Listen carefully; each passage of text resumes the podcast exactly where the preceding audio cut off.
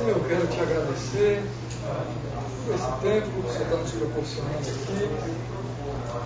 Obrigado por Senhor que nos trouxe para esse lugar. Por Senhor que nos abre a mente, capacita, Deus, nos dá o discernimento para entendermos a tua palavra, para aplicarmos a nossa vida. Nosso desejo é isso, que o Senhor esteja direcionando esse tempo que teremos junto aqui, que seja proveitoso para a minha vida, para a vida de cada jovem aqui. E cada momento, a cada oportunidade, estaremos edificados, motivados a caminharmos cada vez mais próximos do Senhor. Abençoe a mim, a Caio, a nossos tempos também de estudo, nossos momentos de preparação, em cada oportunidade de ensinar também. Nós oramos assim, ó Deus, em nome do teu amado Jesus Cristo. Ah, o título que nós escolhemos aqui né, para o nosso curso é As Marcas de uma Geração. Ah, é interessante a gente observar a nossa própria história, mesmo a mais recente. Né? Você tem algumas marcas que acompanham toda geração, ah, seja as mudanças, seja a tecnologia, seja algum ah, destaque daquele momento, ficam algumas marcas da geração. E ao longo das, da história das escrituras, a gente percebe várias marcas também ah, em Deus caminhando com o seu povo, Deus direcionando o seu povo, a maneira como ele lida com o seu povo e até mesmo a maneira que esse povo reage ah, diante de cada situação. Ah, e, e, o período de juízes é um período que realmente fica uma geração muito marcada. Ah, e infelizmente de um aspecto muito ruim e a gente vai ter oportunidade de conversar e perceber é, algumas dessas marcas através dessa história. Tá? Quando você olha para o título uh, Juízes, talvez já venha a, a ideia de aquele que julga, ou talvez a ideia de um tribunal, né? Está lá o juiz sentado, recebendo uh, e acompanhando né, todos os processos, uh, dando os vereditos, fazendo todos os julgamentos de uma nação, não necessariamente todos, mas pelo menos parte uh, dos julgamentos. Tá? Então, aqui eu coloquei é, exatamente a palavra hebraica tá, para, para juízes, é shofatim, ou alguns falam shoftim, que literalmente é isso, é juiz. Mas será que o sentido da história, o papel desses juízes realmente é, é aquele que julga?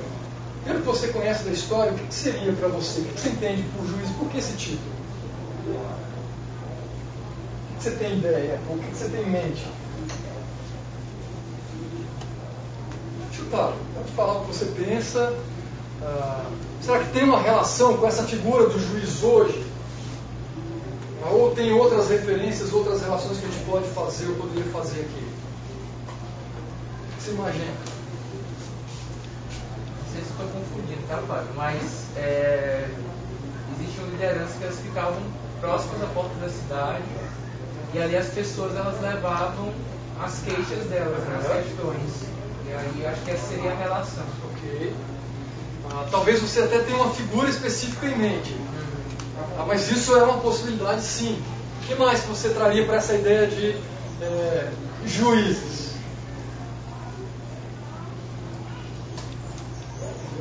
Por exemplo, quando você pega um Sansão, em algum momento você vê ele na porta da cidade, é, recebendo as informações, tentando conciliar o povo, é, mostrando o melhor caminho. Vocês conseguem ver isso na história de Sansão?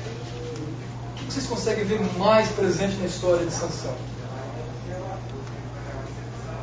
seria uma marca. Ele é um juiz, não é?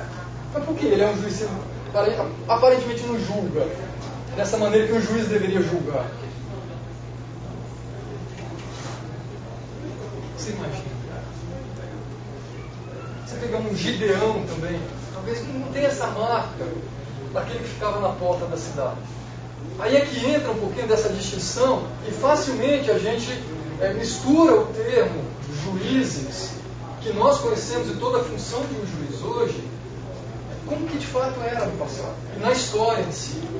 Então, quando a gente pega, por exemplo, a história de Débora, a gente vê exatamente essa figura. Ela ficava sentada debaixo de uma árvore, provavelmente ali, as portas da cidade, as pessoas iam lá e levavam casos, situações, para ela de alguma maneira julgar e orientar o povo. Ah, mas fora Débora, a maior parte, a grande maioria dos juízes que a gente percebe na história, eles tinham muito mais um papel de um libertador, muito mais um papel de um líder de uma tribo, né, ou de um povo específico ali, de uma nação, ah, que era levantado, que era chamado para trazer libertação. Então, os caras não é para guerra mesmo. Tá? E boa parte deles, mas ah, mesma coisa, Sansão, você vê ele guerreando, mas não necessariamente ele foi um líder de guerra. A gente percebe Sansão muito mais guerreando sozinho nos embates dele e um pouco de birra ali também em alguns momentos. Tá? Mas é termo juízes aqui no Antigo Testamento, a gente precisa ter claro na nossa mente já isso aqui. Tá? O juiz ah, do livro de juízes não necessariamente ele tinha esse papel de sentar, de, de discernir, de julgar, por mais que alguns momentos ele poderia fazer esse papel de modo específico aqui. Então isso já é importante para a gente ah, entender um pouco dessa ideia. O que é um juiz?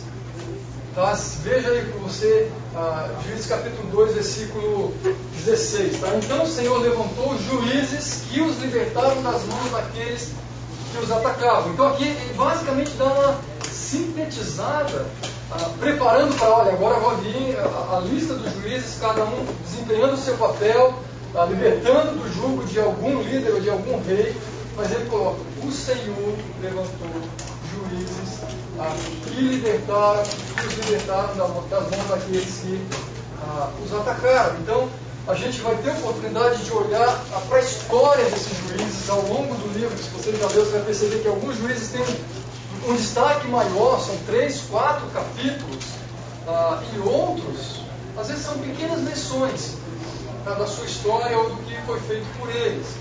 Tá, mas cada um deles tá, tem uma marca, tem algo que a gente vai trabalhar juntos aqui para tentar entender não só a história, mas que relação tem com a nossa própria vida hoje. Tá, o que, que ele fez tá, de bom ou o que, que ele fez de ruim e o que nós realmente podemos ah, aprender com esses caras. Tá, então, ou seja, a gente vai perceber que são líderes, cada um deles que vai. No caso de Débora, mais uma vez, vocês percebem que entra aqui Baraque junto na história. A gente vai ter oportunidade para entender isso aqui também. Ah, e o projeto ou a proposta de Deus não era simplesmente libertar o povo de um jugo, tá? mas era implantar ali a teocracia. Que o povo, aquela nação que havia escolhido, se lembrasse de que Deus é o seu rei, Deus é o seu Senhor. Tá? Não necessariamente isso deu muito certo, não que Deus os trouxe tá? de maneira alguma, tá? mas isso envolve exatamente ah, o coração do homem nessa história aqui, nesse processo todo. Tá? Ah, então aí já dá para você ter uma ideia de quem são os juízes. E o nosso tempo de hoje, tá? eu vou tratar de algumas questões introdutórias, então tem uma parte um pouquinho mais teórica, mas fica à vontade. No segundo período a gente vai entrar em algumas questões práticas também, mas qualquer ideia prática, ligação, aplicação que você queira fazer também, junto, contribui aqui, interrompe tá, com tranquilidade. Tá? Tá, sobre autoria e data, tá? não tem. Ah, o livro em si não menciona quem é o seu autor. Tá? Alguns estudiosos, grande parte deles, vão defender que ah, o autor foi Samuel. Tá? Ou seja, alguém que conheceu a história, ah, praticamente o último juiz, e não é trabalhado a vida de Samuel no livro de juízes, mas é alguém que registrou aqueles acontecimentos, ou pelo menos a grande maioria ah, dos seus acontecimentos, das suas histórias ali. Ah, então não, não tem um versículo que vai falar assim, Samuel escreveu, não temos, são mais evidências internas, talvez o estilo, a época que ele viveu e o conhecimento que ele tinha que aponta. Provavelmente foi Samuel quem registrou essa história, até porque ele pega também a transição ah, daquele período de juízes para o início da monarquia, da onde entra ali Saul. Então a gente percebe Samuel dentro desse período, acompanhando e, e no livro de juízes a gente vai perceber que em alguns momentos ele faz alguma menção sobre esse, essa possibilidade ou ausência de um rei no seu reino. Tá? Então ficamos aqui com uma possibilidade de Samuel, não temos como afirmar categoricamente, com toda a convicção, foi Samuel. Tá? Mas tudo indica aqui que ah, Samuel é o autor do livro. Ah, sobre a data, tá? o livro de Juízes foi provavelmente escrito entre 1045 e 1000 antes de Cristo. Tá? Mais ou menos aí o período que Samuel viveu. Agora, a sua história ah, se concentra no período entre a morte de Josué e a coroação de Saul. Então, se você pegar o início do livro, ah, já começa falando da morte de Josué, aí ele vai terminar apontando nessa direção ah, da vida de Saul como rei. Então, é o que aconteceu nesse período. Tá, em alguns momentos, ah, ele vai falar de coisas, puxa, mas isso aqui não aconteceu na época de Josué, pelo menos, principalmente o capítulo 1 e o início do 2 aí, mas a gente vai entender ele está contando aquilo que realmente aconteceu após a morte de Josué. Tá? Ah, observa aqui, versículo 1. Depois da morte de Josué, os israelitas perguntaram ao Senhor: Quem de nós será o primeiro a atacar os cananeus?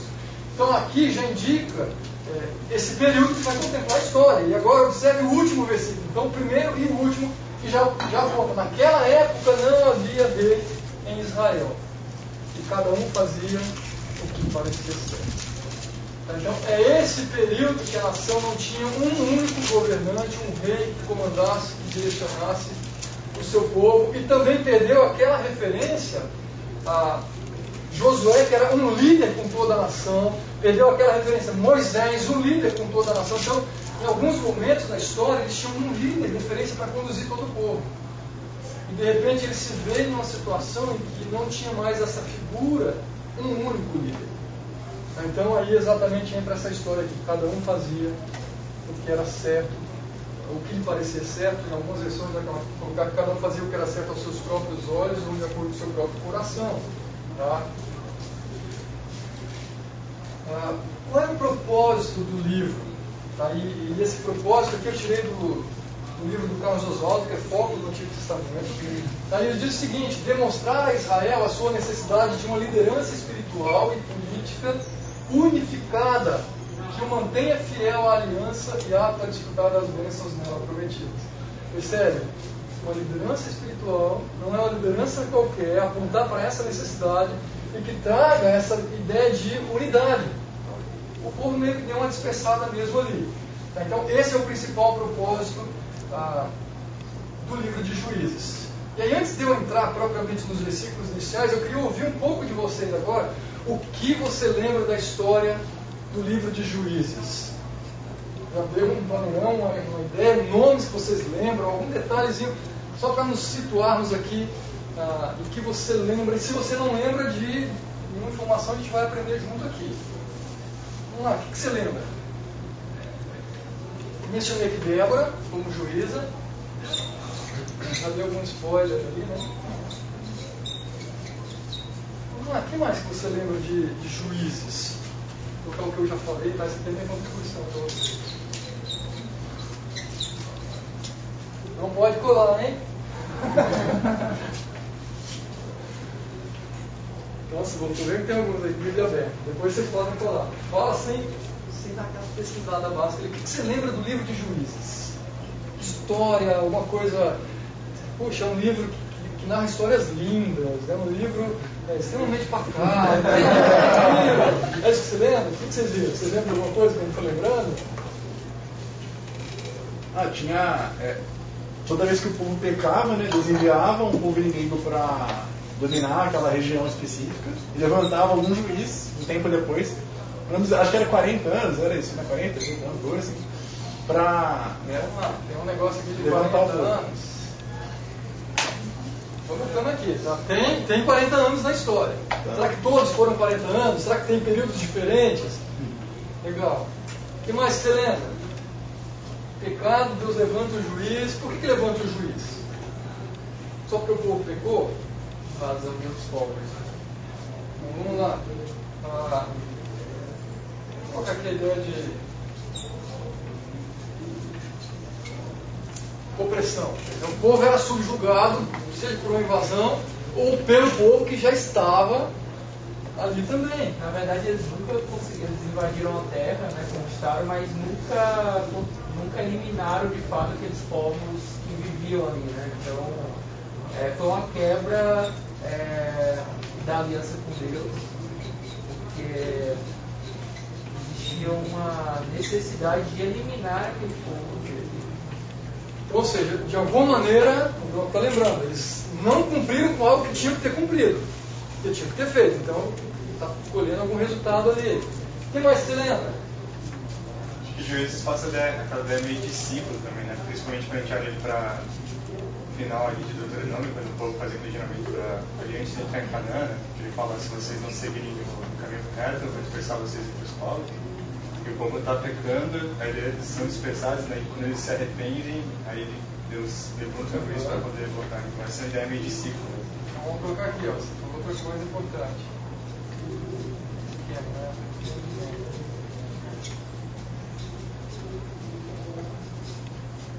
Então, de alguma maneira, tem um ciclo vicioso acontecendo ali na história que envolve pecado, que envolve a, a, a opressão, que envolve arrependimento e a presença desse juiz, esse libertador. É o que acontece depois do arrependimento né, no povo de Israel é a súplica. É, após todo esse, esse ciclo, ah, eles suplicam é, por um juiz, por um líder né, que, que vá, conduza e realmente conduza eles a terem uma, uma vida uma, que a Deus, né, agrada a Deus. Legal, ou seja, há um, um clamor por misericórdia. Isso é totalmente novo, só aconteceu lá. Tá? Com a gente não acontece isso não. A gente dá pisada na bola, aí bate aquele arrependimento, né? Alguns tratam mais rápido, outros ficam ali com a casca meio dura, mas bate o arrependimento de verdade, a gente fala, Deus, tem misericórdia. E às vezes a gente até perde, envia alguém para me ajudar. Não acontece isso com a gente? Então, tem uns paralelos aqui que a gente vai conseguir fazer bem interessantes com a gente. Mais algum detalhe que você lembra? Esquecer as promessas que fizeram com Deus. Né? Desculpa. Esquecer as promessas que fizeram com Deus. Tipo, eles suplicam, aí eles fazem promessas com Deus, aí eles é, garantem quanto o juiz foi levantado, mas eles esquecem e aí gera o ciclo. Esquecimento, a ideia talvez de memória curta, né? Pega um negócio ali, esquece rápido. Ah,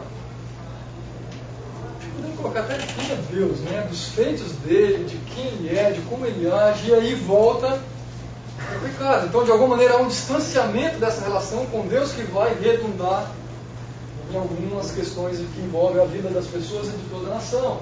Mais alguma ideia que você lembra de juízes? Imperfeição. Opa, isso é interessante da gente colocar. Então, vou puxar aqui, ó.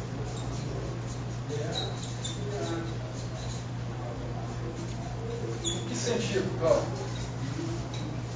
No sentido em que eles, é, eles eles, eles não conheciam a Deus, é, eles tinham algumas experiências com Deus, mas eles não conheciam a Deus, é, como posso dizer, não conheciam tanto a misericórdia de Deus, eles tinham um conhecimento imperfeito de Deus e também tinham atitudes muito imperfeitas, né? Então, eu entendo que, de certa forma, eles apontavam para um juiz que viria que seria perfeito, né? mas que eles ainda eram imperfeitos. Então, de alguma forma, é, na vida no Antigo Testamento, ela está sempre apontando para isso, né? Um juiz ou um rei que viria que seria perfeito, diferente daqueles que eles, eles estavam sendo, pelos quais eles estavam sendo liderados. Excelente, ou seja, por mais que o livro de juízes narre a história desses libertadores que são chamados de juízes, o juiz principal em toda a história, a gente vai ver isso no processo de cada juiz e como ah, esse grande juiz se manifesta. Então, o personagem principal não é Débora, não é ah, Sansão, não é nenhum daqueles outros juízes, por mais que tenha uma história que marca. Personagem principal, o juiz principal, é esse juiz perfeito, que é o próprio Deus. Então, bem colocado esse paralelo, e é curioso ao mesmo tempo, isso aqui que você, que colocou, Glauco, é, é uma imperfeição que não é só uma imperfeição, que a gente olha para a gente e fala, puxa, Deus, somos imperfeitos, somos falhos. Mas eu acho que são algumas imperfeições que têm algumas marcas de caráter. Como assim? Como assim? É, mas você vê o que? Deus levantando esses homens e mulher, ah, nem todos têm essa marca de caráter tão comprometida, mas você, pessoas que você fala, não tem relação com Deus, não tem conhecimento de Deus, mas Deus levanta e usa. É um negócio é, aparentemente estranho para nós. Né? Talvez na nossa mente a gente já, já coloca aqui, não, Deus usa as pessoas que estão em comunhão com Ele. Será que é só? Então aí já vem uma quebra, talvez, de conceitos que a gente tem. Não é regra, não significa que Deus está é, abençoando grandemente aquele cara que não tem relação. Não é isso. Mas a gente tem que lembrar que esses juízes são imperfeitos em vários aspectos na vida dele. Infelizmente, algumas delas envolvem a relação e comunhão direta que eles têm ou não com Deus. Tá? Ah, ah, nomes de juízes que vocês lembram. Eu projetei o nome de todos no início para dar uma palhinha para vocês. Débora, Sansão, pelo menos mais conhecidos. Vamos ver o que vocês lembram aí. Algum outro nome de juiz? Gideão. Forçando, né? Gideão, perfeito.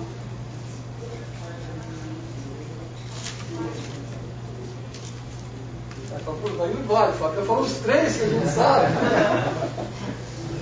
Mais algum que você lembra? Daniel. Opa! Algumas versões vão trazer Otiniel. Tá? Alguns com I, alguns com temudo, então, Otoniel. Algum outro você lembra? Vai lá. Joga achando daquele oi? Tem o famoso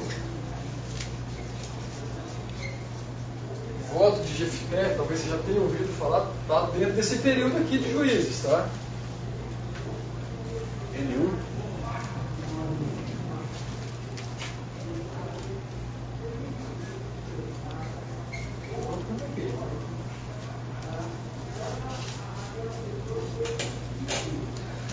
Tô lá.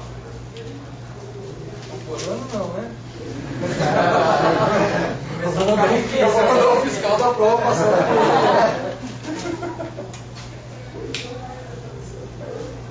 Ok, vou forçar muito vocês na outra, tá bom. Ah, agora lembra, acho que a curiosidade eu brinquei com vocês, eu vi que vocês viram, suponho que tenham entendido. Né? Mas quando eu falei, ah, é um livro que narra histórias lindas, né? histórias românticas. Gente, eu acho que é um dos livros mais violentos que a gente tem na vida. Tem coisa que chega a ser cabulosa. Assim. A, a Paty, a minha esposa, fala, eu gosto muito de ler juízes. Ela brinca, né? Porque realmente tem umas histórias meio macabras. Então, se você não leu, já vai aqui o desafio para ler. A gente vai caminhar junto aqui. É importante que você leia, porque você lendo as dúvidas vão surgir, a, o seu leque de compreensão vai aumentar e você vai conseguir absorver mais. Então, é, isso aqui é uma marca ah, muito forte no livro de juízes. Não é, e, e, assim, eu chamo de violento não só porque é um livro que trata sobre guerra. Josué tem muito disso. Ah, O Antigo Testamento tem muita história de, de guerra, de combates, de embates, de povos sendo aniquilados. ah, mas não é só isso. O que, que você lembra de história de violência que você fala assim, ma- meio macabra, ah, ou história meio que aterrorizante de juiz? Vai lá, você lembra de alguma ideia, ou alguma história? Só, só uma palhinha assim que a gente vai chegar nelas. O que, que você lembra? Sansão que mata mil, mil homens lá com a quicha da jumenta. Então, vamos lá. Matar com uma.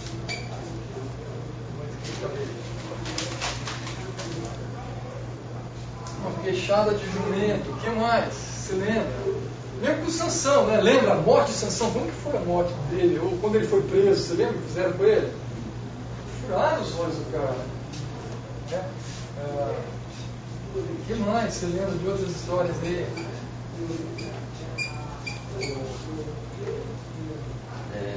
Suicídio de Sansão, né? Sei lá se é suicídio um pouco de cada, né? Suicídio, ato de heroísmo, o que, que foi aquilo, né? Mas.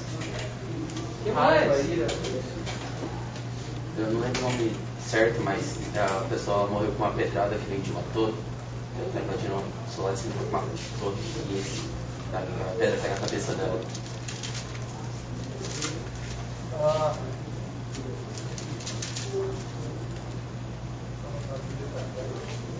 Vamos lá. Morto. É um, é um gay que morre dessa maneira. Vamos lá, morto a pedrada.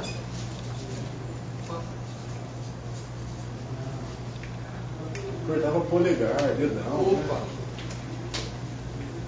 É, polegar cortado. Assassinato por estaca de venda. Aqui a gente usa faca na caveira, né? Lá estaca na cabeça mesmo. Né?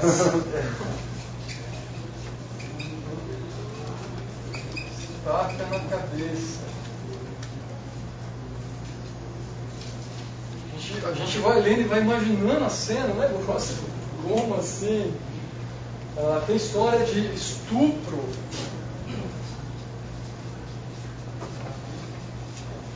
Quer piorar essa história aqui? Vamos lá, estupro coletivo. Esquartejamento. Quer falar, não pode fazer esse curso não. Gente, isso é para mostrar realmente a Bíblia ela não esconde mesmo as histórias que podem ser vergonhosas, terríveis, tristes ah, e macabras, mas elas todas a gente vai poder apontar para o Deus que é gracioso, que é misericordioso, que é bondoso, que é libertador. Em todas as histórias a gente vai perceber isso. E essa imperfeição e essas marcas é, de um coração endurecido, de um coração corrompido, de um coração mau, também vão estar presentes. Tá? Então, esse é o livro que a gente vai estudar juntos. Dúvidas, perguntas até aqui? Então vamos lá, agora você já pode acompanhar com sua Bíblia aberta, pode deixar aberta. Eu vou projetar boa parte, eu acho que todos os textos pelo menos eu coloquei aqui, mas você pode acompanhando às vezes você quer ah, observar algum detalhe a mais, ficar à vontade nas suas percepções. Mas vamos lá, primeiro versículo, eu queria descobrir algumas coisas com você aqui. Ele diz: Depois da morte de Josué, os filhos de Israel consultaram o Senhor, dizendo: Quem dentre nós primeiro subirá aos cananeus para pelejar contra eles? Ah, e aqui ele já aponta para a história de um personagem que tem marcas fortes na sua história. Ele fala depois da morte de Josué. Mais uma vez, então, vamos localizar a história. Quem foi Josué? Qual é a importância da vida de Josué para a nação de Israel? Quem foi Josué essa história toda?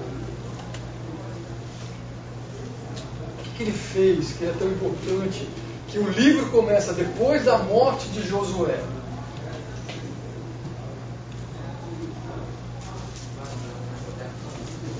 Ok?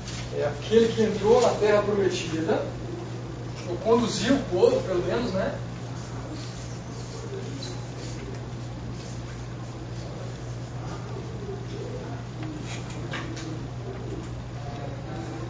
Mais se lembra de Josué?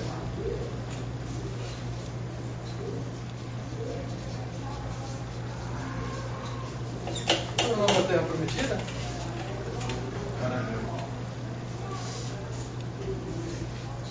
Isso aqui é importante, tá?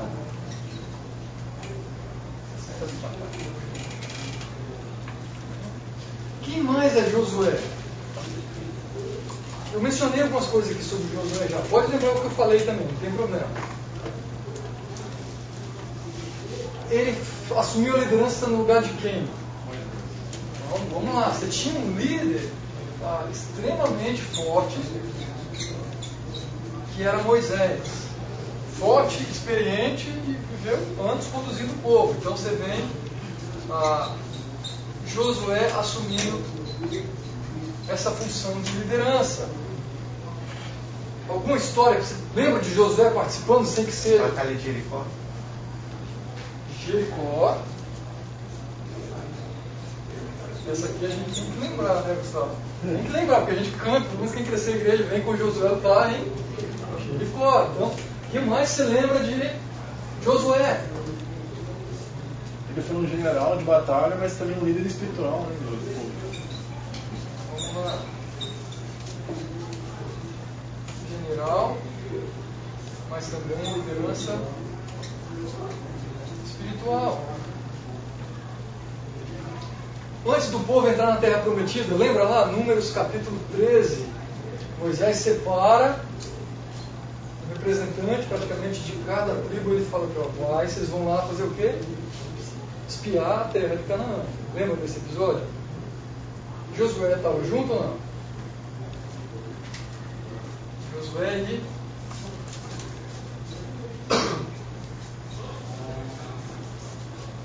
Josué lembra? Foram os dois únicos que trouxeram um relato positivo ali. Uma perspectiva promissora. Falaram, vamos que vai dar certo. Tá, então, esse é o Josué que está aparecendo aqui ah, na história. Tá? Deixa eu lembrar com vocês alguns versículos. Observa aqui, ó, Êxodo 33, versículo 11. Falava o Senhor a Moisés face a face, como qualquer fala seu amigo. E então voltava Moisés para o arraial, porém o moço Josué, seu servidor, filho de Nun, não se apartava da tenda. Então aqui, ah, Josué aparece como sendo um jovem e como alguém que estava ali para servir. Caminhava já próximo de Moisés, ah, trabalhando e fazendo coisas das mais simples a coisas mais importantes. É, é praticamente ali um discipulado já acontecendo, uma preparação ah, de Josué para aquilo que viria à frente. 17, versículo 9. Com isso ordenou Moisés a Josué: Escolhe-nos homens e sai e peleja contra Maleque. Amanhã estarei eu no cimo do outeiro e o bordão de Deus estará na minha mão. Aqui a gente já percebe é, é essa veia militar de Josué presente e uma certa liderança. Tá? Que não era aqui ainda essa liderança espiritual tão forte, mas ele já era visto aqui com alguns e exercia essa função de liderança no meio do povo. Deuteronômio 31. Moisés disse ainda essas palavras a todo Israel: Estou com 120 anos de idade e já não sou capaz de liderá-los. O Senhor me disse: Você não atravessará o Jordão. E o Senhor, o seu Deus, o atravessará pessoalmente à frente de vocês. Ele destruirá essas nações perante vocês. E vocês tomarão posse das terras delas. Josué também atravessará à frente de vocês, conforme o Senhor disse. Você lembra o que aconteceu quando os espias voltam, trazem o um relatório, por causa da incredulidade da nação, o que, que Deus fala para ele? O que, que acontece ali com toda aquela nação? Eles foram todos para entrar na terra prometida em Canaã, seguiram marchando, beleza, agora vamos entrar. Vocês lembram Só os filhos, né? Daquela geração, Josué e Caleb entraram. Os outros, somente parte da geração. Então Deus deu uma eliminada ah, trabalhando com essa incredulidade dele. E Josué ele é um destaque desse, desse caso aqui, Josué e Caleb. Então percebe essas marcas de um povo, é, marcas de gerações. Então aquela geração praticamente sonhou em entrar na terra prometida. Eu até imagino Moisés também sonhando em entrar na terra prometida. E Deus falou: vocês não vão. E aí é Josué que tem essa responsabilidade de continuar conduzindo o povo. Tá ciente de que é Deus quem vai conduzir. Tá, percebe essa figura de, de um Deus libertador presente aqui também? É um Deus que conduz, está presente aqui também. O Senhor, o seu Deus, o atravessará pessoalmente à frente de vocês. Ah, Deuteronômio 31, 7 8. Então Moisés convocou Josué e disse na presença de todo Israel: Seja forte e corajoso, pois você irá com este povo para a terra que o Senhor jurou a seus antepassados que lhes daria, e você a repartirá entre eles como herança. Opa. Então, além de Josué conduzir o povo, ele tinha a responsabilidade de: olha, aqui estão as partes, entramos na terra, agora isso aqui é a parte que compete a cada um e administrar aquilo que Deus havia dado para o povo. Ah, o próprio Senhor irá à sua frente, estará com você, Ele nunca o deixará, nunca o abandonará, não tenha medo, não se desanime. Então é uma palavra de Deus direcionada para Josué aqui. Mais uma vez, a gente percebe essa relação, usar aqui na, ideia do Glauco, aqui, né, do imperfeito se relacionando com o perfeito de uma maneira saudável. Isso é possível. Isso é possível. Tá? Então, a orientação de Deus para ele. E talvez o texto que a gente mais lembra de Josué, Josué capítulo 1, versículo 7, né, que repete essa ideia de seja forte e corajoso, né? não tema, ele está falando vai, uh, se apega à palavra, desvia nem para a direita. Né? Talvez esse é um dos textos que a gente mais lembra também de Josué, mas esses são os traços desse homem que está falando aqui, olha, que Josué morreu. Josué os tratou como o Senhor lhe tinha ordenado. Cortou os tendões dos seus cavalos e queimou os seus carros. Tudo o que o Senhor tinha ordenado a seu servo Moisés, Moisés ordenou a Josué. E Josué obedeceu sem deixar de cumprir nada de tudo que o Senhor tinha ordenado a Moisés. Por que eu estou colocando esse versículo aqui também? Porque tem um contraste enorme da atitude de Josué com a atitude daqueles que vieram depois dele. Qual é a atitude que a gente percebe nesses versículos aqui? Qual é a marca na vida de Josué? Obediência. E era obediência. Ah, a gente olha aqui. Legal. Mano, Josué era perfeito? Não. Mas ele está falando aqui, havia esse zelo de Deus, eu quero seguir exatamente o que o Senhor colocou para mim. Agora, o que é obediência? Defina para mim obediência. Qual é o seu conceito de obediência? Você é obediente?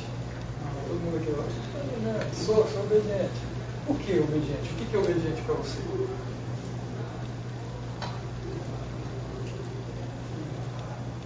Então vocês não são obedientes, não sabem o que é obediente, sou desobediente.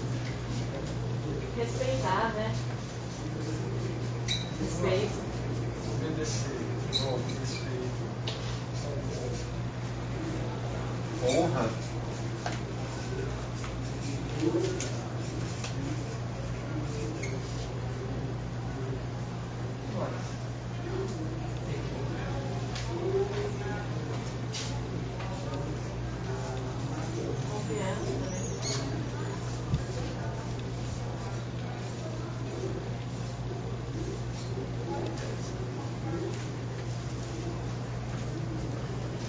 a gente pode dizer, quando esses elementos aqui estão presentes, isso aqui acontece, certo? A gente não tem isso aqui, gente, ou, ou, pelo menos esquece de algum deles em algum momento, a gente vai lá, a gente vai desobedecer. Agora, talvez, para nós, o conceito mais forte de obediência em termos práticos é, é fazer tudo aquilo que Deus manda. É isso que é obediência? Sim ou não? Sim. É fazer o que Deus manda. Mas algumas vezes a gente ignora um outro sentido de obediência, que eu acredito que também é importante.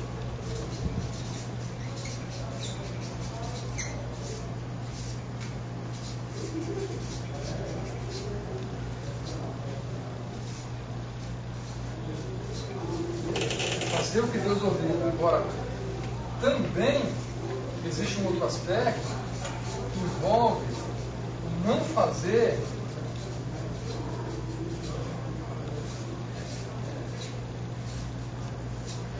o que Deus manda.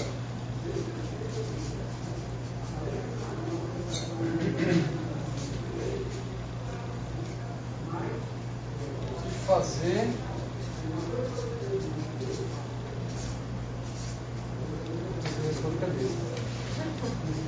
que Deus diz para não fazer. Então, quando a gente assim, ah, minha mãe mandou eu comprar é, o sabão e eu fui obediente e fui. Minha mãe falou para eu não ir à festa, ou, ou alguma coisa desse tipo. Eu não fui, eu sou obediente. Mas a gente esquece que quando fala para não fazer e a gente faz, isso também é desobediência. Então, em alguns momentos na nossa relação com Deus, a gente está muito preocupado com o que Deus falou para não fazer. Não faça isso, não faça aquilo, não faça aquilo. Não é isso. É só os nãos. E a gente esquece de olhar para o que Deus mandou a gente fazer. Então a minha negligência, o eu não fazer o que Deus mandou fazer, isso também é desobediência. Não é? Você já, já teve alguma experiência você, seu pai falou, ah, na hora que eu chegar, eu quero seu quarto limpo. Você não limpou. Ele chegou, viu a situação no quarto e de repente falou, olha, você não obedeceu. Eu falei, vai ter consequência. Então, essa relação obediência e desobediência, a gente tem que ter claramente isso aqui. É uma marca do, do período de juízes. Fazer o que Deus mandou fazer e não fazer o que Deus disse para não fazer.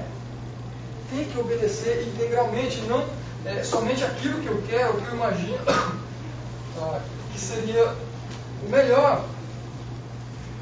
Tá, Josué 24. Agora temam o Senhor e sirvam-no com integridade e fidelidade longe do período de juízo isso aqui. Joguem fora os deuses que os antepassados adoraram, além do Eufrates e no Egito, e sirvam ao Senhor. Se, porém, não lhes agrada servir ao Senhor, escolham hoje a quem irão servir.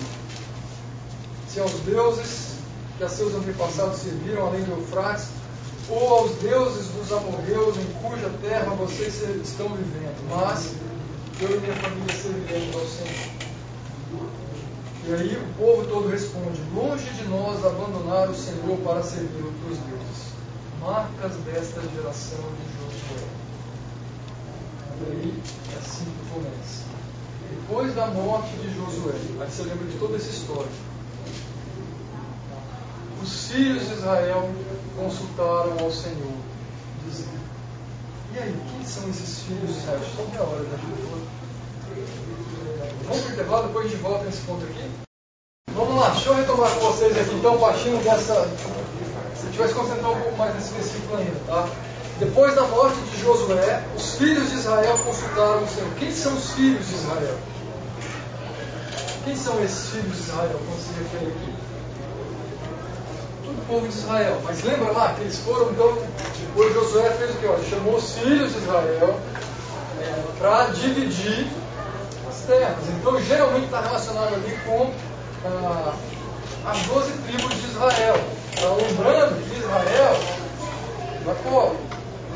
Tá, então, quem eram esses filhos de Israel? Você, só para a gente lembrar, porque tem algumas informações que, de repente, se você for no meio detalhista, você vai falar, puxa, está faltando gente aqui. Então, só para a gente situar, tá? Eu deixei a referência aqui, a gente não vai ler. Gênesis 49 é bem grande, mas você lê ali vai detalhar ah, cada um, quem é quem, para você entender melhor. Não vou repetir com vocês, mas eu trouxe aqui. Lembrando que Jacó foi casado com Raquel e Lia, ou seja, primeiro veio Raquel, sua paixão, foi enganado, teve que casar com Lia, então depois que for, ficaram as duas ali. De Raquel foram dois filhos, lembra lá também a história de Semblete, era, ah, tinha dificuldade para engravidar, aquela questão toda, vem José, e bem depois vem então Jamim ah, os filhos de Lia. Já Lia era aquela mais perto, aquela mulher que tinha muitos filhos e começava a fazer aquela, toda aquela ah, chantagem com a irmã, gerou inveja, ciúme, toda aquela história que você conhece. Mas estão aqui ah, os filhos de Lia que fazem parte das duas tribos de Israel. A gente tem José, Benjamim, Zebulon, Issacar, Judá, Rubem, Simeão e Levi. Mas nessa história toda, você se lembra da história, a gente tem aqui também as servas de cada um. Davina, que era serva de Raquel, e temos a Zilpa, que era serva de Lia. Cada uma delas também teve filhos. E a gente tem então Dan, Naftali, Gad e Aser. Então aqui estão as 12 tribos de Israel. Só que quando você vai olhar a divisão das terras, você fala, puxa, tem gente que não aparece ali Vocês já observaram isso? Já tinham percebido? Estão ligados no que eu estou falando? Alguém sabe por que, que não aparece? Quem não aparece por quê? José. José. Ou seja, na divisão das terras você não vai encontrar um específico assim, a tribo de José. Você já ouviu falar tribo de José assim? Não vai encontrar. Então por quê? Olhar. Quem mais não aparece na lista lá de posses das terras? Levi. Levi. Lembra por quê? Que eles estavam disseminados na terra, né? Espalhados. eles estavam espalhados, eles não tinham, vou colocar aqui, né? Ah, não tinham a própria terra. E na verdade, José, o que acontece? Vai entrar a tribo de Manassés. Poxa, já ouvi falar da tribo de Manassés, mas ele não é filho de Jacó. Eu já ouvi falar da tribo de Efraim, mas não é filho de Jacó, são filhos de José. Tá? Então houve um momento na história, ah, lembra lá, quando José reencontra com seu pai, Jacó, ah, Jacó vem e apresenta os filhos. Aí tem aquele episódio que Jacó vai para abençoar os dois, estende a mão para estender a bênção. Ele está falando: olha, vocês agora fazem parte, como, se fossem meus filhos, você tem parte na minha. Então, José, ele tem a terra, quem vai aparecer nas tribos aqui são os dois filhos de José. E Levi é justamente por isso, porque eles foram escolhidos para serem a, a tribo dos sacerdotes. Então, eles tinham uma função especial, eles não teriam uma posse de terra somente deles, eles seriam distribuídos ah, em algumas ah, regiões. Vamos lá, pelo menos essas duas referências. Alguém abre lá, Josué 14, de 1 a 5 e o outro, Josué 18, versículo 7. Só para vocês entenderem o que eu estou falando aqui.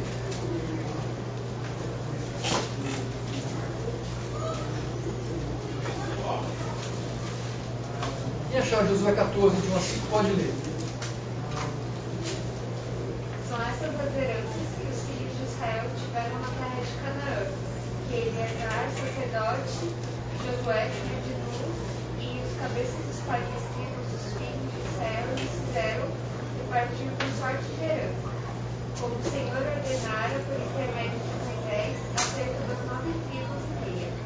Porquanto as duas tribos e meia já deram a Moisés herança levita do Jordão, mas aos levitas não tinha dado herança de seus irmãos. Os filhos de José foram, das, foram duas tribos, Manassés e Efraim. Aos levitas não deram herança na terra, senão os cidades que habitassem e os seus arredores, e os seus arredores, para os seus gados e para os seus postos. É, como o Senhor ordenara a Moisés, assim fizeram os filhos de Israel e repartiram a terra. Perfeito. Vocês não nem lendo o segundo texto de Josué, não, capítulo 18, porque nesse, nesse texto que a gente leu agora, ele já faz a menção dos dois. Percebe? Eles falam de Josué, os dois filhos de Josué que receberam a sua parte da herança, e fala dos levitas que não receberam e já explicam o porquê. Então, isso é importante porque, na hora que você olhar as tribos, as divisões da, divisões da terra, tá? ou os embates acontecendo, não necessariamente você vai encontrar que fala, então não são 12. Não, são 12 as tribos, as terras foram distribuídas entre 12, considerando menos os dois aqui, mais os dois filhos de José. Tá? Então, ah, até deixei um mapinha aqui que se você olhar, você vai perceber todas essas tribos. Tá? E curiosamente, a tribo de Manassés, olha o tamanho, enorme. Tá? Então, era realmente um povoado grande. Aí você pega, então, Manassés, Efraim, aqui, a família de José. Então é importante só vocês terem em mente isso aí também, na, situar na história. Voltando para o capítulo 1, versículo 1. Então, além de falar, ah, os filhos de Israel consultaram o Senhor. Então foram esses filhos de Israel que foram atrás de Deus, tá? do seu Senhor. E aí a pergunta que eles fazem: Quem dentre nós primeiro subirá aos cananeus para pelejar contra eles? Por que essa pergunta deles? Quem dentre nós ah, vai subir? Mas Josué não já tinha conquistado as terras? Por que, que eles ainda têm que pelejar? Vamos lá, vou olhar algumas referências para nos ajudar a lembrar e contextualizar também a história. Lembre-se de que eu repartia por herança, reparti por herança para as tribos de vocês todas as terras das nações, tanto as que ainda restam, como as que conquistei entre o Jordão e o mar a oeste. O Senhor, o seu Deus, as expulsará da presença de vocês, ele as empurrará de diante de vocês, e vocês se apossarão da terra delas, como o Senhor lhes prometeu. Então, Josué está falando agora, de certa maneira, houve uma conquista, mas observe que ele fala, tanto as que ainda restam, como as que conquistei. Então, Josué mesmo está apontando, olha, tem terra ainda a ser conquistada. Então, tem gente daqui, tem povo que tem que ser expulso dessas terras para que vocês tomem posse.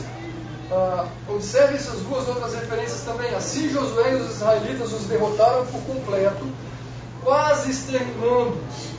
Mas alguns conseguiram escapar e refugiaram-se em suas cidades fortificadas. Está falando de que lugar? Ah. É a terra prometida. Eles entraram, tomaram posse, mas nem tudo foi conquistado. Tá? Alguns conseguiram escapar, refugiaram-se. Era, porém, Josué já velho, entrado em dias, e disse-lhe o Senhor: Já estás velho, entrado em dias, e ainda muitíssima terra para possuir. Então, só para ficar claro para vocês, Josué não deu e não conquistou todas as terras. Ficou tarefa de casa para essa nação. Ficou tarefa de casa para as tribos ali. Ah, um dos, comentaristas aí do material Profusão diz o seguinte: após a morte de Josué, os israelitas se depararam com o desafio de completar a conquista, livrando a terra dos cananeus e sua religião corrupta e estabelecendo um grande império teocrático sobre o qual todo mundo da antiguidade falaria. Então, talvez na mente de alguns deles ficou muito mais assim: olha, nós temos que partir para a guerra e expulsar, cumprir o que Deus mandou. Mas ignoraram parte do que Deus havia falado, partes importantes. Por isso que ele coloca era a função deles não só expulsar os cananeus, tá, mas também estabelecer aquele império que eu mencionei lá, teocrático.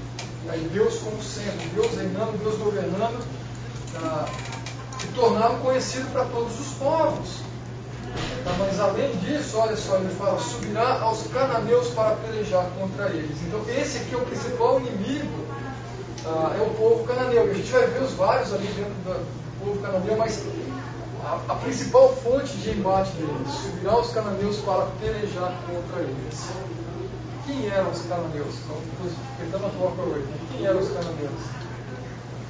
O que você lembra? A gente sabe que está lá. Canaã, terra prometida, mas quem era esse povo? De onde que eles vieram? Ah, o que a gente sabe deles? Já que eles vão estar tão presentes nessa história. Isso é difícil. Essa desde o Cã, eram os semitas, né? Não tinha, não tinha um parentesco nem um pouco próximo. Né?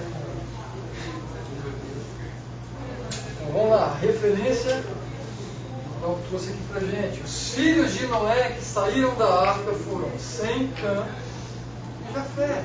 E aí ele coloca, Cã é o pai de Canaã. Então alguém que, em termos de cultura, tá, já estava bem distante do que era o povo de Israel, em termos de religião totalmente diferente, uma nação totalmente é, politeísta, pagã.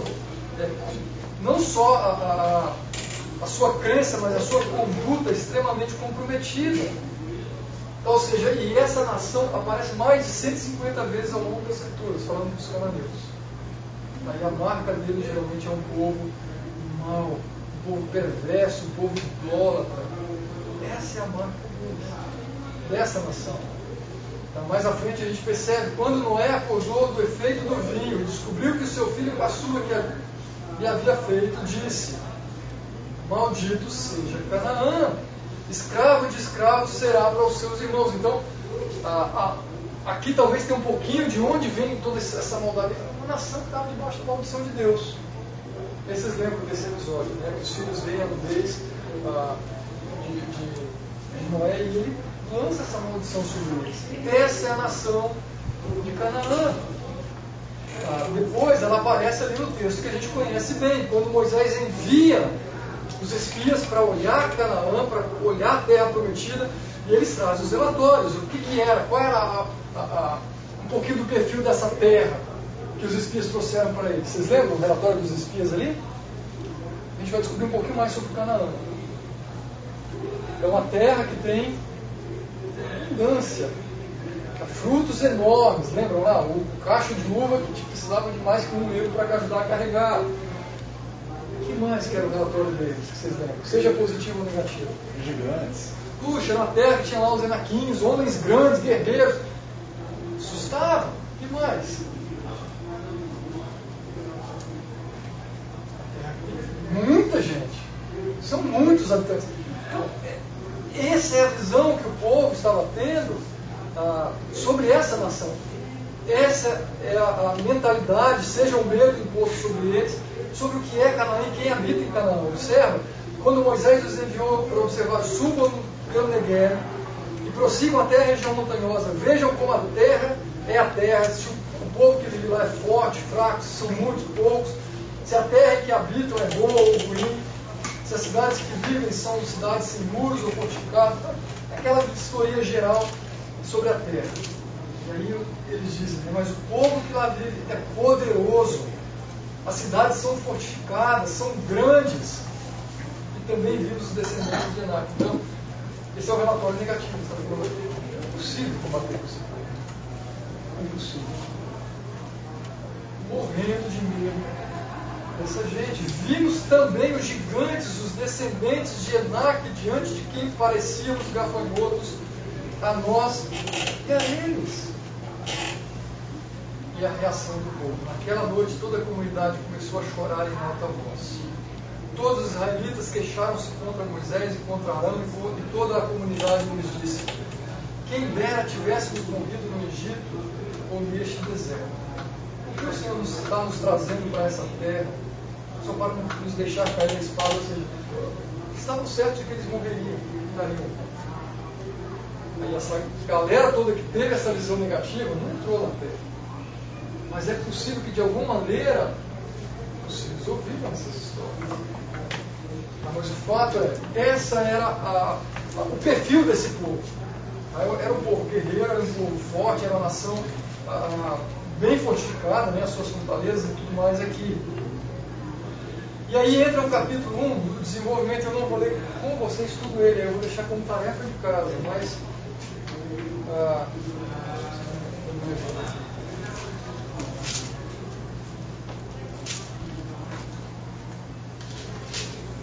Observe, eu vou ler pelo menos uma parte com vocês, tá? Versículo 2: O Senhor ordenou: Judá será o primeiro, eu entreguei a terra em suas mãos.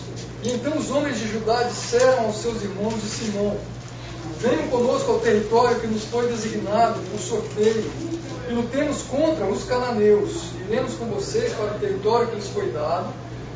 E os homens de Simeão foram com eles. Olha que interessante é, essa maneira que o texto foi escrito. Ele fala assim: ó, o Senhor respondeu: Judá será o primeiro. Eu entreguei a terra em suas mãos.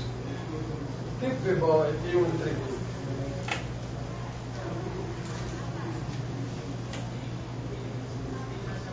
O tempo verbal é eu entreguei. Presente, passado, futuro, sim. E aí? Curioso, né? Mas é o que já eles iriam fazer ainda. Eles ainda iriam para a guerra, eles ainda iriam batalhar. Deus está falando: olha, eu já entreguei. Praticamente, vá e faça. Mas de alguma maneira você vai perceber as marcas assim: eles vão para a guerra, para o combate, como se Deus não tivesse entregue. Como se dependesse muito mais deles, das suas próprias forças, das suas condições de expulsar o povo e aí eles dão com os burros lá algumas vezes. Não é que Deus não agiu. É porque a gente vai ver as marcas da incredulidade. É, é, não sei se você já ouviu a historinha de, de uma cidade que estava tendo uma enchente, e aí todas as casas foram, estavam sendo cobertas pela, pelas águas da chuva. E aí ficou uma senhorinha no teto do telhado clamando por socorro, pedindo para Deus e orando incessantemente para Deus se livrar. E de repente passa o moço no bote, e a senhora fala para ela pular e entrar no bote. Ela rejeita por causa de medo, acha que é inseguro o bote e não entra. Tá? De repente passa um navio um pouquinho maior. Mesma coisa, ela tem medo porque tinha que atravessar um pouquinho, não sabia nadar e ficou insegura. Vem o helicóptero, joga a escada e fala para ela subir, que estão resgatando as pessoas. Ela também não sobe, porque está com medo da altura. E por fim a mulher morre afogada. E a história é: Deus não ouviu a oração dela? Ou será que Deus mandou a resposta para ela mais que uma vez o socorro e ela ignorou? Quantas e quantas vezes a gente olha assim? Ora, ora, mas a gente ora numa incredulidade assim. Orando porque é hábito orar, eu sou crente, eu tenho que orar. Mas você já fez aquela oração assim, você tem certeza que ou, ou na verdade, ora como se Deus nem tivesse te ouvido. Deus falou para eles: já foi dada a vitória para vocês. É como lá os espias novamente. Deus já havia falado, olha, eu vou colocar vocês lá. Essa terra é de vocês, não precisam ter medo. Mas eles estavam com medo e ainda criticaram a Deus falando, você, o Senhor nos abandonou, trouxe a gente para morrer aqui. Tá? E aí ele vai narrando ah, as histórias das tribos conquistando as terras. Eu quero só observar alguns detalhes com vocês. Ah, versículo 8, tá? Os homens de. Desculpa. Deixa eu pegar aqui o detalhe do poligrafo. Ah, versículo 5. Quem tinha falado do poligrafo para você, Isso. Foi lá e encontraram Adoni Bezeque, lutaram contra ele, derrotaram os cananeus e os ferezeus. Adonizeque fugiu, mas eles os perseguiram e o prenderam, e lhe cortaram os polegares das mãos e dos pés. Ah, curiosamente, esse rei aqui foi preso, seu polegar foi cortado, ele fez isso com cerca de 70 vezes. Então, de alguma maneira, ele está provando o próprio veneno.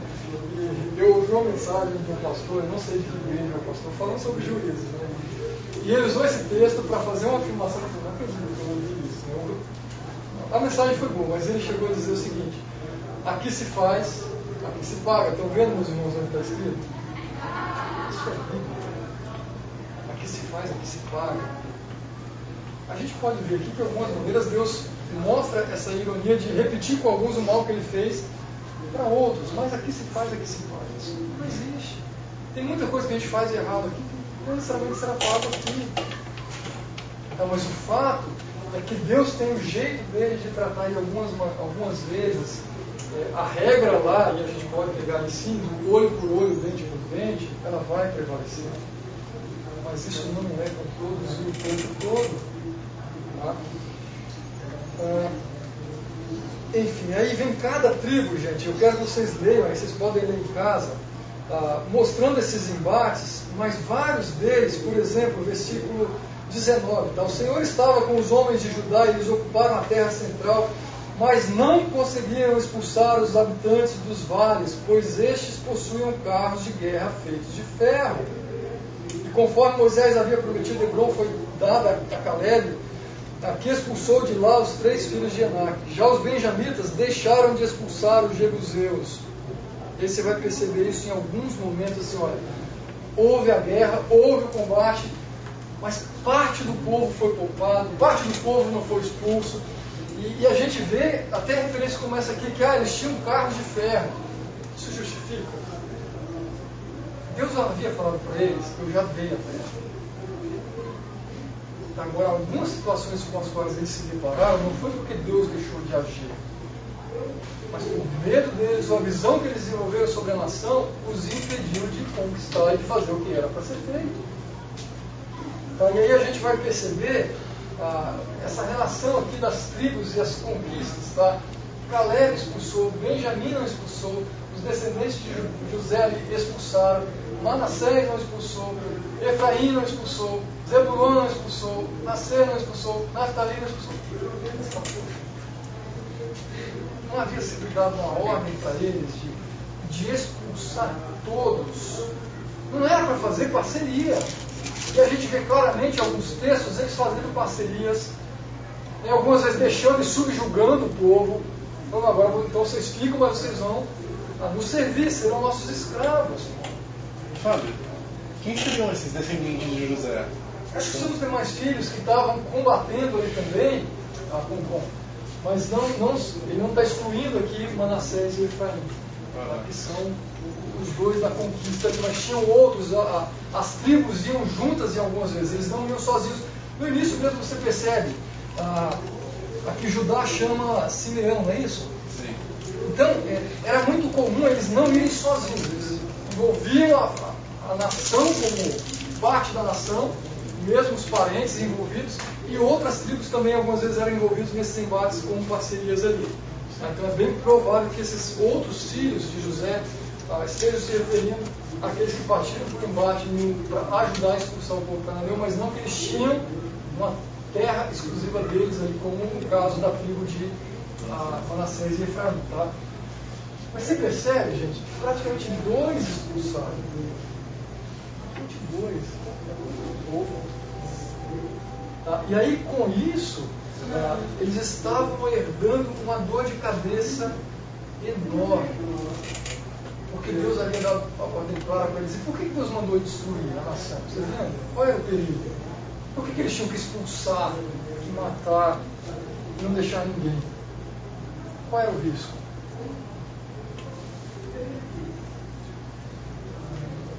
Qual era o principal problema? Vocês lembram? A idolatria. Mas eles ficam lá adorando deles e a gente nosso. Casamento. Então era a religião, era a questão cultural envolvida ali, havia questão moral envolvida ali. Então não era simplesmente Deus sendo mal, mandando expulsar tudo dali. E mesmo naquele período era muito comum, quando um, um, um rei conquistava uma determinada terra, o comum era eles realmente matarem até destruírem ah, os altares idólatras e colocar ali o altar do Deus deles para dizer, olha, o meu Deus é mais forte. E é ele que vai dominar toda essa nação, todo esse lugar. Daí muitas vezes Deus está tá agindo de uma maneira semelhante para mostrar, olha, esse aqui é o Deus Todo-Poderoso. É esse quem age, é esse que deve ser adorado, idolatrado por vocês. Ah, coloquei aqui essa curiosidade do, do, do polegar, mas eu coloquei também essa outra ideia aqui. Ah, observe aqui o versículo 22 e 26. Os homens da tribo de José, por sua vez, atacaram Betel e o Senhor estava com eles. E enviaram espias a Betel, anteriormente chamada Luz. E quando os espias viram um homem saindo da cidade, disseram: Mostre-me como entrar na cidade, e nós lhe pouparemos a vida. E ele mostrou como entrar, e eles mataram os habitantes da cidade ao fio da espada, mas pouparam o homem toda a sua família. E ele foi então para a terra dos Hititas, onde fundou a cidade e deu o nome de Luz, que é o seu nome até hoje, até o dia de hoje. Aqui curiosidade. Puxa, ele praticamente sempre está na terra, mas olha a parceria sendo feita. E esse cara bem traíra, né? Você fala, puxa, é, parece com Rabi, mas não é. Só que não. A Rabi não chegou a trair a sua nação. Ela protegeu os espias, escondeu os espias, mas ela não fez uma traição nesse pote aqui de, de entregar a nação nas mãos dos inimigos. Tá? E é esse tipo de cara com quem eles fizeram parceria. E olha só, eles não só moraram no meio. Eles, ele fundou uma cidade. Agora, qual é a cultura que tem nessa cidade, provavelmente? É a cultura dele. Essa cultura pagã, essa cultura imoral, essa cultura que é infiel. Então, é, a gente tem que ter muito cuidado com muitas vezes aquilo que a gente faz sob uma pressão. Esse cara devia estar sob uma pressão enorme. E ele não apenas cedeu, mas ele traiu. Algumas vezes, sob pressão, a nossa atitude não é só ceder para algumas coisas que nos são oferecidas ou para algo que querem que nós façamos. Porque ao ceder, nós estamos traindo alguém. E a gente esquece disso também. A nossa traição, primeiro, é contra Deus. Eu estou traindo os meus princípios, eu estou traindo a minha fé, eu estou traindo os meus valores. E a gente pensa em várias coisas menos nisso. A gente tem medo de se alguém me pegar, a gente tem medo é, do que Deus vai fazer, a disciplina. Mas a gente não olha com essa mentalidade, puxa, primeiro é a minha vida com Deus. É a minha relação com Deus que está aqui. Então eu estou traindo, eu estou abrindo mão dessa relação nesses momentos. Seja no momento que você entra na faculdade, seja no cursinho, seja é, quando você está saindo com um grupo de amigos e gente da igreja também. Fora da igreja, de um modo especial, mas na igreja também infelizmente, tem gente que, costumo falar, impulsa alguma coisa tá e arrasta outros com eles. Então, esteja atento com o tipo de parceria ah, que você faz. Tá? Ah, eu, eu vou parar aqui, eu tenho um videozinho que eu quero mostrar para vocês. Ah, então lembra aqui, ó, tarefa de casa, lê o capítulo para vocês entenderem essa relação, das tá? listas ali. Tá? Se você conseguir ler o livro de juízes, lá, vou colocar uma meta factível. caminharemos dois meses juntos. Se você ler o livro de Juízes duas vezes nesses dois meses inteiros, eu vou estar feliz. Você quiser uma meta mais ousada, olha, quem sabe a cada duas semanas você concluir a leitura. Tenta. É, uma, é, é um livro, mais que seja macabro, ele é gostoso de ler. É fácil de ler. Tá? Ah, eu quero mostrar um videozinho para vocês, mas antes do videozinho, eu quero, igual a hora da, da prova, né? Lógico, estou lidando com jovem, com universitário, acostumado a fazer prova, é tranquilo, de boa. Ah, eu trouxe uma provinha mesmo, tá? Não brincando não, ó. múltipla escolha, super fácil. Lembrar os velhos tempos? A gente- Isso! Caiu na sala, tem que fazer a prova. Não quero saber não. Tá? Não adianta falar agora, eu não sou jovem. Ah, são coisas bem simples, tá? Não precisa ter medo, não é para pôr nome. Já, a gente já deu um monte de palhinha aqui no decorrer da aula. E o vídeo eu vou deixar para depois, porque senão ele vai dar um monte de resposta para vocês. Vai, dá uma mãozinha para você, Carol. Ah, olha só, não vai com a- a- a papel, eu vou com lápis. Sem colar. É rapidinho e eu já vou deixar o videozinho pronto aqui pra gente fazer. Semana que vem a gente vai pegar a partir do capítulo 2 e a gente já vai começar a olhar as livros de alguns dos juízes, espero que eu. Tá?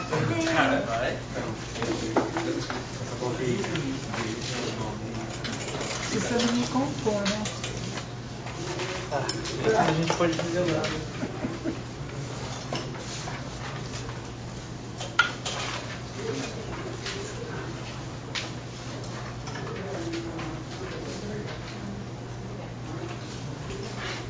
Eu sei que tem coisa bem difícil mesmo, tá, gente? Então, fica tranquilo.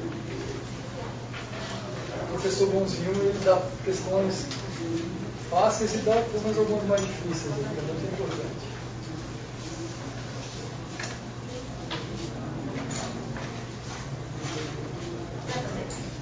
Também, né? Sim, pode fazer. Fica à vontade. Renato se deu bem que ele tinha que trabalhar na livraria.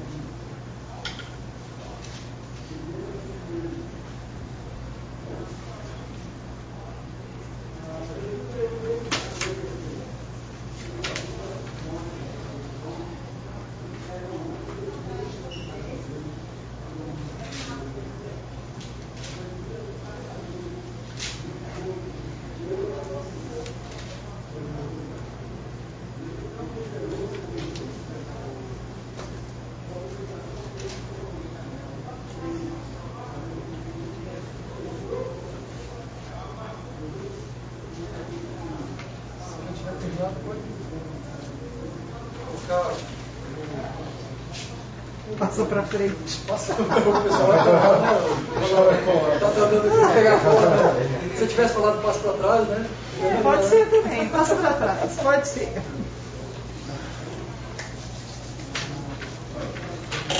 Pode achar que eu não vou olhar não, tá? gente? Vou olhar só atrás. Se você fez a caneta, aí o problema é seu, eu vou saber que é você. Tá vendo? Todo mundo justamente para não saber quem fez.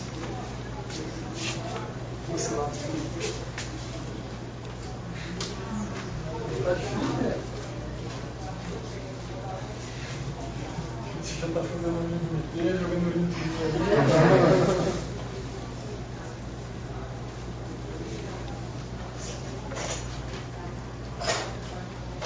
é eu também, se eu fizer sem consulta, eu não vou saber todas as respostas, tá? Minha mente é terrível. Eu quero testar um pouquinho o conhecimento de vocês.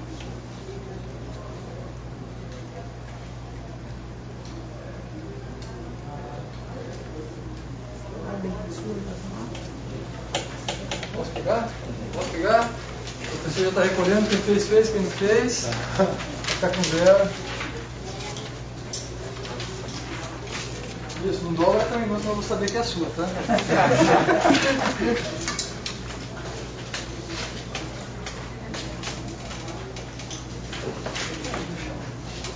Não, eu que eu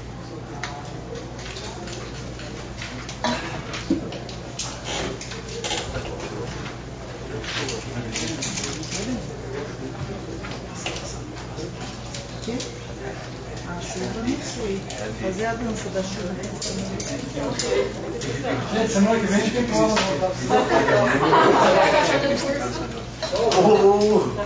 Deixa eu falar. Não, eu vou, eu vou disponibilizar, vou deixar o gabarito disponível semana que vem para todo mundo ver. Atenção, porque no final do curso a gente vai repetir. A intenção é repetir para a gente tentar entender um pouquinho. É, gente, dois minutos aqui para a gente acabar, mas o videozinho tem, eu acho que seis. É, eu sei quantos de vocês conhecem, esse aqui é o Bible Project, é um site bem legal, eles têm os resumos muito interativos, muito joias, sobre vários livros da Bíblia, já tem em português também, se você quiser. E eu gosto mais do, sobre juízes. Então, presta atenção aqui, o áudio não sei se vai estar. O livro de Juízes. Lembre-se, depois que Josué levou as tribos de Israel para a terra prometida, ele os chamou para serem fiéis à aliança com Deus, obedecendo os mandamentos da Torá. E se eles fizessem isso, mostrarão a todas as outras nações como Deus é. Assim, o livro de Juízes começa com a morte de Josué e, basicamente, conta a história do fracasso total de Israel. O nome do livro vem do tipo de líderes que Israel teve nesse período. Antes de terem reis, todas as tribos estavam sendo governadas por esses juízes. Não pense em um tribunal. Esses eram líderes político-militares regionais, mais parecidos com chefes tribais. E, um aviso importante: o livro de Juízes é muito perturbador e violento. Ele conta a história trágica da corrupção moral de Israel, da sua má liderança e basicamente como eles não são muito diferentes do que os cananeus. Mas essa história triste também pretende gerar esperança para o futuro. E você pode ver isso na maneira como o livro foi projetado. Há uma grande introdução que prepara o terreno para o fracasso de Israel, já que eles não expulsam os cananeus remanescentes. Em seguida, a grande seção principal do livro tem histórias sobre a corrupção crescente dos juízes de Israel. E a progressão aqui mostra como os líderes de Israel vão de muito bons a regulares e de ruim a piores. A sessão final é realmente perturbadora e mostra a corrupção do povo de Israel como um todo. Então, vamos nos aprofundar e explorar cada parte um pouco mais. A sessão de abertura começa com as tribos de Israel e seus territórios na Terra Prometida. Quando Josué derrotou algumas das cidades cananeias principais, ainda havia muita terra a ser tomada e muitos cananeus vivendo nessas áreas. E assim, o capítulo 1 apresenta uma longa lista de grupos e cidades cananeias que Israel não conseguiu expulsar da terra. Lembre-se, todo o objetivo de expulsar os cananeus era evitar sua corrupção moral e a sua maneira de adorar os deuses através do sacrifício infantil. Deus havia chamado Israel para ser um povo santo, e isso não acontece. O capítulo 2 descreve como Israel tomou o lado dos cananeus e adotou todas as suas práticas culturais e religiosas. E é bem aqui que a história para. Durante quase um capítulo inteiro, o narrador nos dá uma visão geral de tudo o que está prestes a acontecer no resto do livro. Essa parte da história de Israel, diz o narrador, foi uma série de ciclos se movendo como uma espiral para baixo. Assim, Israel tornava-se como os cananeus e assim pecariam contra Deus. Deus permitiria que eles fossem conquistados e oprimidos pelos cananeus. E por fim, os israelitas veriam o erro de suas escolhas e se arrependeriam. Então, Deus levantaria um libertador, um juiz dentre Israel, que derrotaria o inimigo e traria uma era de paz. Mas, finalmente, Israel pecaria novamente e começaria tudo de novo. Esse ciclo fornece o conceito literário e o fluxo para a próxima sessão principal do livro. Ele se repete para cada um dos seis juízes principais cujas histórias são contadas aqui. As histórias dos três primeiros juízes, Otiniel, Eude e Débora, são aventuras épicas, mas são também histórias extremamente sangrentas. Ou os próprios juízes, ou as pessoas que ajudam os juízes derrotam seus inimigos e libertam o povo de Israel. As histórias sobre os próximos três juízes são mais longas e se concentram nas falhas de caráter dos juízes, que ficam cada vez piores. Gideão começa muito bem. Ele é um covarde, mas finalmente chega a confiar que Deus pode salvar Israel através dele. E assim ele derrota um enorme exército de midianitas com apenas 300 homens carregando tochas e panelas de barro. Mas Gideão tem um temperamento desagradável e mata um bando de companheiros israelitas por não ajudá-lo em sua batalha. E tudo começa a piorar. Ele fabrica um ídolo com o ouro que ganhou das suas batalhas, e depois que morre, todo Israel adora o ídolo como um deus, e o ciclo começa novamente. O próximo juiz principal é Jefté, que é uma espécie de bandido mafioso que vive nas colinas. Quando as coisas ficam realmente ruins para Israel, os anciãos vêm até ele implorando pela sua ajuda. E Jefté foi um líder muito eficaz, ele ganhou muitas batalhas contra os amonitas. Mas ele era tão pouco familiarizado com Deus de Israel que o trata como um Deus cananeu e promete sacrificar a sua filha se vencer a batalha. Essa história trágica mostra o quanto Israel caiu. Eles não conhecem mais o caráter do seu próprio Deus, o que leva ao assassinato e à falsa adoração. O último juiz, Sansão, é de longe o pior. Sua vida começa cheia de promessas, mas ele não tem consideração pelo Deus de Israel. Ele era promíscuo, violento e arrogante. Ele obteve vitórias brutalmente estratégicas sobre os filisteus, mas apenas à custa da sua própria integridade. E a sua vida termina em uma corrida violenta de assassinato. Agora, uma nota rápida aqui. Você notará um tema repetido na sessão principal livro. Em momentos chave, o Espírito de Deus capacitará cada um desses juízes a realizar grandes atos de libertação. O fato de que Deus usa essas pessoas completamente errôneas não significa que ele endossa todas ou até mesmo qualquer uma de suas decisões. Deus está comprometido primeiramente a salvar seu povo, mas tudo que ele tem são esses líderes corruptos e por isso trabalha com eles. Essa sessão inteira é projetada para mostrar o quão ruim as coisas ficam. Você não consegue nem diferenciar os israelitas dos cananeus. E estamos falando apenas dos líderes. A sessão final mostra Israel como um todo chegando ao fundo do. Há duas histórias trágicas aqui e elas não são para os fracos de coração. Elas são estruturadas por essa linha, que é repetida quatro vezes no final do livro. Naquela época, Israel não tinha um rei e todos faziam o que era certo aos seus próprios olhos. A primeira história é sobre um israelita chamado Miqueias, que constrói um templo privado para um ídolo. E ele é saqueado por um exército particular enviado da tribo de Dan. Então eles vêm e roubam tudo. E eles queimam a cidade pacífica de Laís e assassinam todos os seus habitantes. É uma história horripilante. Quando Israel se esquece do seu Deus, o poder e a força consertam as coisas. A história final do livro é ainda pior. É uma história chocante de abuso sexual e violência que leva à primeira guerra civil de Israel. É muito perturbador e esse é o objetivo. Essas histórias servem como um aviso. A queda de Israel até a autodestruição deu o resultado de se afastar do Deus que os ama e que os salvou da escravidão do Egito. E agora Israel precisa se libertar de si mesmo. O único vislumbre de esperança nessa história é encontrado nessa linha repetida na última parte do livro. Na verdade, forma a última frase da história: Israel não tem rei. E assim, o palco está montado para que os seguintes livros contem as origens da família do rei Davi, o livro de Ruth, também as origens do próprio reinado de Israel, o livro de 1 Samuel. Mas a história dos juízes tem valor como uma tragédia. É uma explicação séria da condição humana e, eventualmente, mostra a necessidade da graça de Deus para enviar um rei que resgatará o seu povo. E esse é o livro dos juízes. Esse é o panorama o que a gente vai ver. A gente pegou só um bloco, a gente vai trabalhar mais ou menos essa divisão que mostra aqui também. Né? Semana que a gente vai trabalhar o capítulo 2 para entender essa, a, as consequências desse ciclo, fica à vontade de pesquisar aí, tá? E depois a vai pegar cada juiz. Ah, então, queria orar encerrando com vocês. É, eu deixei meu telefone aqui, se você quiser, eu estava pensando, se você tiver o telefone do Glauco, manda mensagem para o Glauco. Vou montar um grupinho do WhatsApp, não vai ficar trocando mensagem, mas só para eu enviar material. É, e eu tinha combinado isso mais ou menos com o cara de tentar fazer isso. Por esse vídeo, PowerPoint, é, lembrar das atividades. Se você quiser, manda uma mensagem para o Glauco ou manda direto para o meu pro celular. E essa semana é, eu vou montar um grupinho, então tem outros vídeos que eu encontrei se você quiser você vai poder ser enriquecido ao longo dos dois meses aí, tá bom? Além do material extra que a gente não vai dar tempo de usar aqui. Caio, você vai para a gente? Senhor Jesus, nós agradecemos faz pela tua palavra, Pai. Nós podemos ter acesso, nós podemos ter ciência. Como foi o teu povo, Pai? O povo de Israel durante é, tudo isso, Pai, durante esses dois meses, nos fazer consciência de quem fato nós somos do que nós precisamos. E hoje nós temos nos abençoa, nos usa, Pai, é mais nossa cidade e como é a.